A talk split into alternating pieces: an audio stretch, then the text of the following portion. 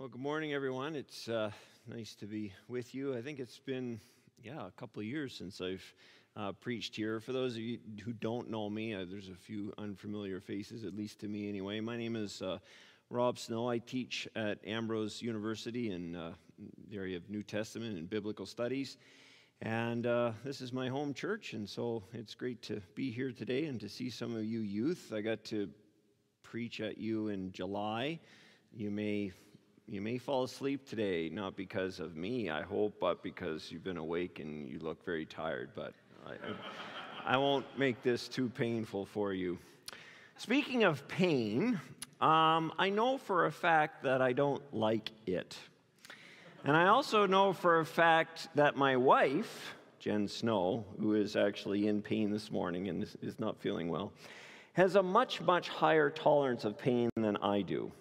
Why, you might ask? Because I watched firsthand the births of my three children several, well, uh, many years ago now. And at one point, I remember thinking, is she really going to make it through this? And one thing that I, another piece that I did learn through this that didn't help her pain was as I was coaching her along through her labor, I was snacking on some Doritos chips. and the smell of those chips was not helping her at all. Jen, you might be asleep now, but if you're not and watching this, you are the center of my introduction today.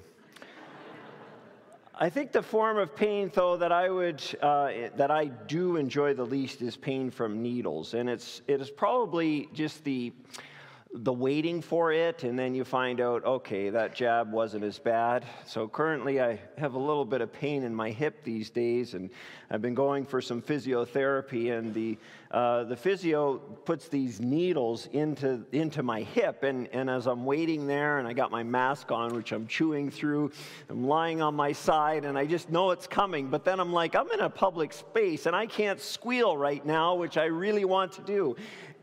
It was at the beginning some squealing, but now I've adjusted to it. So, if you're like me, pain is not much fun, but the avoidance of pain is actually age old. Uh, you might have heard, or not, of a group called the Epicureans. And the Epicureans, well, they didn't like pain either. And, and some people feel, and kind of if you happen to use this phrase, Epicurean extravaganza, like this weekend was an Epicurean extravaganza. I know you're not kind of manifesting that right now, but it's, it's a fun time, right? And so Epicureans, they like fun times, but the thing with, with ancient Epicureans is that they only like pleasure so much as there's no pain involved. So that's a kind of a tightrope to walk. But my point is, in case you're wondering, the avoidance of pain is age old. There were many Jews in Paul's day that believed that Jesus wasn't the Messiah, and uh, sorry, was the Messiah. And Paul was like, no, Jesus is definitely not the Messiah. Messiah is a king who is going to come and like overthrow the Romans and the uh, and these oppressors who are making life difficult for people who lived in the land of Judea. And and but yet this thing was this this gospel about Jesus Messiah was taking off and people were believing in Jesus Messiah. But Messiahs uh, aren't divine. Messiahs don't. Remember last week, Stephen? Oh, he's gone. But um, Stephen preached a great sermon on Stephen from Acts 7. I thought that'd be kind of funny, but maybe not anyway. Stephen Brooks preached a sermon about Stephen the martyr. And um, when Stephen was just about to die as he was being martyred, he looked up and saw uh, Jesus. He was standing, but seated at the right hand of God. Well, he got up from his chair, I guess. But he's at the right hand of God, and that connotes a level of divinity and authority and power to a Messiah. And it's like, what? Uh uh-uh. uh. So Paul approved of the murder of Stephen, and Paul made it his life mission to go around and, you're wondering where the pain business went to in this sermon. Well, it's coming back right now was inflicting pain on people.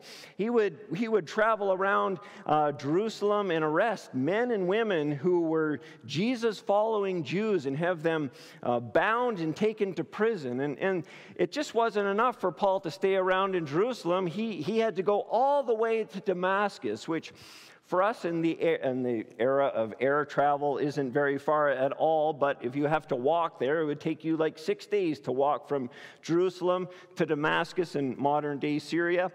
And he did the same thing. Bless you, Hannah. He did the same thing. He went and, and bound men and women and took them all the way back to Jerusalem. Imagine being, and, and, it happens in the world today, right? People forcibly being taken from their homes, maybe for political reasons, maybe for religious reasons, but the dislocation that happens on a variety of levels, and, and that um, experience is extremely traumatic. And, and here's Paul inflicting so much pain on others. Can you think of a time when maybe you have inflicted pain on someone you love, but you knew or thought at the time that you were doing the right thing? And if I was to call Sophie up here right now, who's on her phone, um, if I was to call Sophie up here right now, so I'm a professor and I just call things out when I see them. So don't be on your phone. No sometimes I go on my phone in church, and I, I'm sorry about that. But I'm, I'm a multitasker. I was also wondering could somebody get me a glass of water? Yeah, so I'm just really parched up here. So, anyway, the phone calling things out. Yes, so my children, my children, Sophie and Nathan and Maggie, who's in the nursery. Um, I bet there are times where you felt that I was inflicting pain on you that was unjust, that, was un, that wasn't called for, right? Yeah, I, I thought so. But yet, from my perspective, I felt I was doing the right thing. Since Jen isn't here today, I think you, we would probably all agree that Jen's maybe a better disciplinarian than I am, and so maybe, yeah. But anyway, you get the idea. We all have these moments. I remember when I was a youth pastor, it, it became apparent to me that, uh, thank you, that we needed a youth room. And youth rooms are great because when you're a youth pastor, you need a place for youth to hang out, like we have at our church. And um, so, but the room that they had given uh, me to work with at the church that I worked at that time was a junk room. It was just packed full of junk that had accumulated, as happens in rooms that are unoccupied in churches, right? So I, I saw this pool table there, and I figured, man, this thing has got to go. And so uh, I got another youth together. I was 20, three at the time and didn't really know about pool tables. So That's an important little piece of information you need to know. But, but I knew how we could get rid of this pool table, and it involved a sledgehammer. And, and there was me and another youth, and we just went to town on this thing. Just had it in a pile of rubble in no time. And, and I thought it was interesting that the pool was actually made of rock. Like there was this big hunk of rock that was like the, the basis of the table. And I thought, wow, why would they like overbuild that that way? Well, anyway, apparently there was an individual in the church who had donated that pool table, and, and he had found out that I destroyed his pool table, and, and the look on his face, it just, it just, it just went white. And, and I realized that, that that rock was actually slate, and it's, and it's quite expensive. And, and there was nothing wrong with that pool table. And I had just, in the name of making a space for my youth, just totally inflicted pain on the life of someone else. I'll give you one more. Um, I used to work with children. And uh, believe it or not, and, uh, and for a whole summer, I was charged running vacation Bible schools, day camps, the whole nine yards. And um, I don't know, like, whatever happened, that kind of level of authority that I was delegated kind of went to my head, and, and I started bossing the other interns around. I just didn't feel they were working hard enough and they just needed some leadership. And, and I overheard them complaining about me that, that I was bossy and arrogant and all of this stuff. And, and, and I, yeah, I was bringing some pain into their lives. So before you cast aspersions on me, just think about your own lives. Maybe you have done it yourself too. Going back to Paul in the pain business, not only does Paul, and maybe like some of us have done, uh, inflict pain on others, but Paul also inflicts pain on himself. And Paul, in his conversion experience, scholars debate on the road to Damascus. Is it a, a conversion or kind of an illumination of sorts? We'll just cast that aside. Let's call it a conversion. So, Paul, on his Damascus Road experience, has a very, I would say, a traumatic conversion experience. Like, he's, well, do we have the medieval piece of art? There it is. So, so here's one medieval artists, and it's medieval because there's no horses in, uh, in that period, I think, in the Greco-Roman. Anyway, that doesn't matter. So here's Paul he gets knocked off his, I don't know, looks like an ox to me, but anyway, he gets knocked off this animal. And this is when that Sophia, the, the, the passage she had read earlier, he hears the voice of the Lord, Saul, Saul, why do you persecute me? And, and uh, he says, Who are you, Lord? And, and he says, I am Jesus, the one you are persecuting. So it's like there's this tight solidarity between the people of God and Jesus Christ. So if you're hurting the people of God, you hurt Jesus. So, so Paul has been inflicting pain on them, and it's like, it's like the, the pain that Paul has inflicted on others now is kind of, in a sense, kind of come back, is coming back on him. There's a connection between it in some way, and, and he doesn't look like he's having a great time there. I mean, I always, when I show this piece of art, when I teach Acts and Intro to the Bible, one thing that strikes me about it, this is totally unrelated, is, is Paul's quadriceps. I mean, that guy has been hitting the gym. Um, or maybe that medieval artist has really been feeling guilty about not going to the gym. I don't know, but man, anyway, that just jumps out at me. So there's Paul. He's down on the ground and he's blinded as a result of this conversion experience. He is blinded and then has to be led by these soldiers and buff men, they lead him by the hand back into Damascus. So, what a fall, right, that, that Paul has experienced as a result of, of basically, right, his persecution of Christians. Now, God has to get his attention. And I think he has such a dramatic conversion experience because Paul wouldn't listen to somebody just coming up to him and engaging in some sort of argument about this. It took God himself. But it was a painful experience for Paul, right? On a number number of levels that he gets led back into Damascus. And so he has this, uh, this dramatic experience. And if I think back to the pool table debacle, I, when I saw John's face, it's not, I know I use John Lowe in sermon illustration sometimes, but it's not this John, it's another John. When I think about John's face and just kind of this look of, it just was abject sadness that I had destroyed his pool table because it made sense, it's worth a lot of money, and he had donated to the church. When I saw that, I, I didn't really enjoy the way I felt as a result of that right? I, I, did not feel good about it. I did not feel good about the fact that these summer staff that I had been bossing around all of a sudden were really annoyed with me and didn't like me at all. So, like, inflicting pain on others invariably involves inflicting pain on ourselves, doesn't it?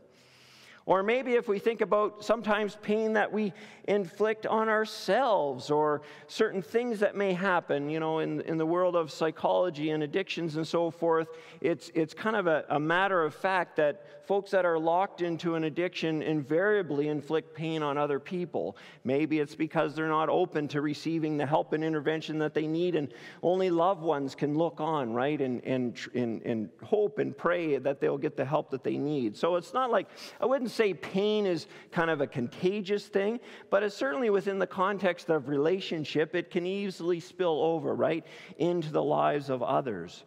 And the question that I want to ask ourselves this morning so, where is God in these sort of circumstances as we experience pain ourselves and it spreads to others, or vice versa? Where is God in the midst of these things when pain seems to be so easily experienced. And, and if we think about, and I know you've heard it lots of times, but, but the level of, of mental health of, of youths, particularly in young adults, seems to be that's the world I'm most familiar with in, in higher education, that the, the level of mental health of students has greatly deteriorated as a result of COVID and, and the, the isolation of health restrictions and so forth. And so, so this is a real issue for us within the church, right? Pain that people experience individually and how that that passes on to others? How do you help people in pain? And then on top of that, where is God in the midst of these things?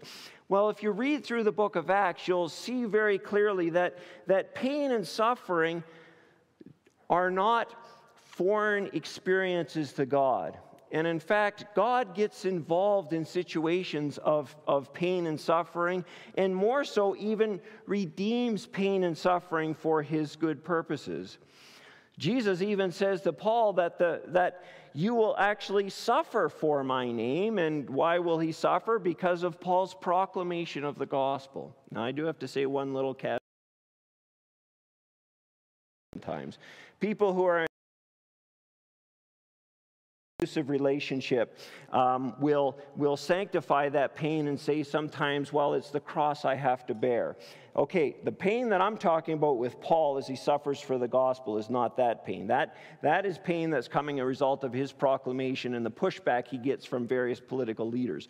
Pain that we experience within interpersonal relationships needs to be dealt have some well meaning fellow believer come up to you and say, Well, as you're in your pain, God's in your pain, and, and it's God's will that you have that pain. And, and then that's even harder to hear. And for me, it would be even harder not to inflict some pain on them in return for saying such things, right? I think that's true if we're real. So we don't like to have pain, and sometimes comments receives invalidates pain. It kind of we we perceive that somebody is trying to soften the pain, but pain is pain. Let's just own that, because we live in a fallen world where pain exists, and pain, stress, anxiety makes life very hard to navigate. Oftentimes, pain inhibits our ability to think clearly, to experience things properly. Sometimes pain sows seeds of hopelessness and despair where you're left wondering will these trials, whatever they are, ever end? But there's a number of times going back to Acts where God shows up in very difficult and traumatic situations. He shows up in prisons, He shows up in persecutions, He shows up in shipwrecks. God doesn't turn a blind eye to our pain, but in fact draws near to us in the midst of these circumstances. The thing is, and that Waymaker song is, uh, I like the one phrase in there where it says, even though we may not feel it, right? Because I think the, the thing that I want you to take away with this is sometimes within church contexts, experience gets elevated to a very high level. But what if you're kind of like me right now, and I won't get into me right now, it's very hard to experience the presence of God. What, what else is there if sometimes people have trouble experiencing something? Well, we also have our minds, right? And our minds are different from our emotions.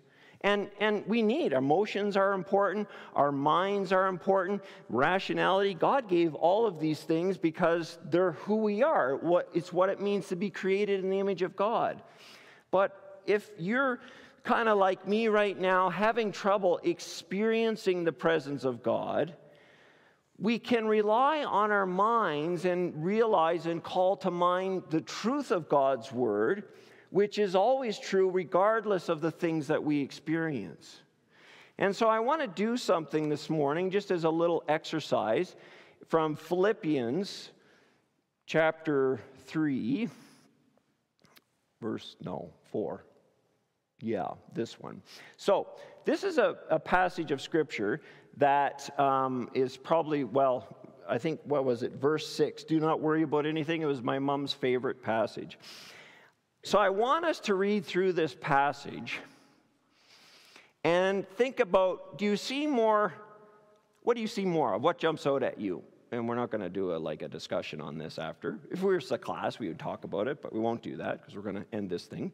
Um, are, is there more emotional kind of language? Is there more kind of mind, rational sorts of language? Well, let's read through it. We're all going to read through it together. So we're just going to do it at the same time. I find these things a little hard because I don't know. It's hard to read as a group sometimes, but we're going to try it, okay? So I'm going to just jump in with rejoice, and you jump in with rejoice too. Okay, here we go. And then we're going to click through it. Yes. All right. Uh, all right. Rejoice in the Lord always. Again, I will say rejoice. Let your gentleness be made known to everyone. The Lord is near. Do not worry about anything but in everything by prayer and supplication with thanksgiving, let your requests be made known to God. And the peace of God, which surpasses all understanding, will guard your hearts and your minds in Christ Jesus. Now, if we could like shrink the words down and put it all up at once, this, well, but it, maybe you have your Bible, I don't know. The thing that I want you to take away from this is that we got emotion language in verse 4, right? Rejoice in the Lord always. Again, I will say rejoice.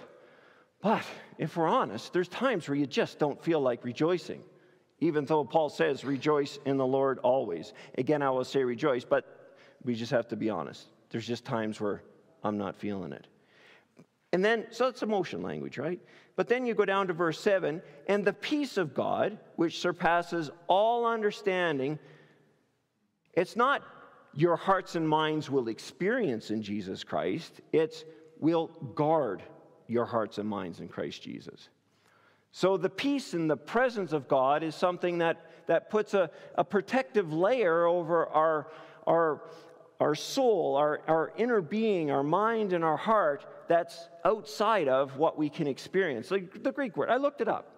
I'll show it to you later. It's, it's the same language about kind of guarding something that's special that needs to be basically protected, that's worthy of protection. And, and there's no kind of emotion language there. When you look at this verse, though, bracketing emotion language and more rational language, in the very middle is this it's like two words in Greek, kurios engus. The Lord is near the Lord is near. What's so fundamental about this is that the Lord is near when we feel like rejoicing, and the Lord is near when we're not feeling it, but He's protecting us and with us in ways that we don't even experience or feel. So the words of that song or that song is like so true. Even when I don't feel it, you are there. And, and I felt the Lord laid this sermon on my heart. Maybe it's a sermon for me, uh, but, but the Lord is near us. No matter our experiences and no matter the sense in which we are making of our experiences, the Lord is near us. And so I would encourage you to, to pray this prayer. You know, the, I'll finish with this last point. The Lord is near. That, that language of being near is taken from the book of Leviticus, where priests would draw near to the presence of God. As Moses drew near to the presence of God, what happened? Like his light, his, his face, you know, went bright. They're drawing near to something. But now there's a shift that has occurred with the coming in, uh, of Jesus, the resurrection, the giving of the Spirit, that the presence of God now draws near to us wherever we are. So if it's in the dark of the night and you can't sleep because of the worry, the concern about health issues, say this verse over to yourself. Even if you don't feel it in the midst of anxiety, the Lord is near. The Lord is near. There's a lot of prayer traditions that, that highlight repetition. In fact, just some throwaway trivia. Well, it's not throwaway, some trivia here for you. You know, there's a whole kind of Jewish rule book that's all about how to apply the law in a variety of different circumstances. And it's called the Mishnah. Mishnah is a Hebrew word which means repetition. So it's, it's like this ancient tradition tells us that we need to repeat these truths to ourselves so that we can have them ingrained in our head. And as we do this, the Spirit of God enlivens His truth in our lives. Let's pray. Lord, we just thank you for your presence and your love and goodness to us. And Lord, whether we feel you or not, your truth tells us that you are near and that you are here. And so we stand on that word this day.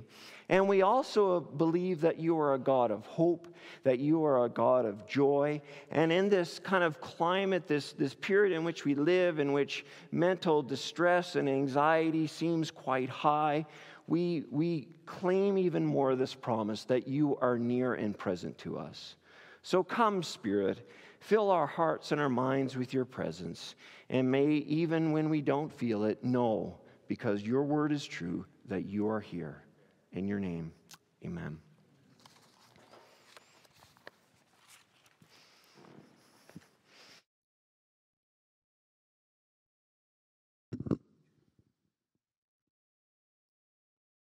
Think it's a really important and powerful word for us to receive, for us to know. And we sometimes stir up our emotions, try to get ourselves feeling what we need to feel.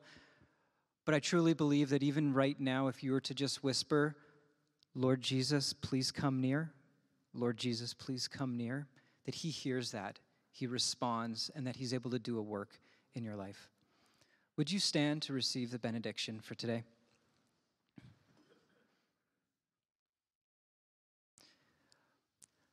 May you go knowing that our Lord is closer than your very breath, that He is integrating Himself into your life day after day in beautiful and mysterious ways.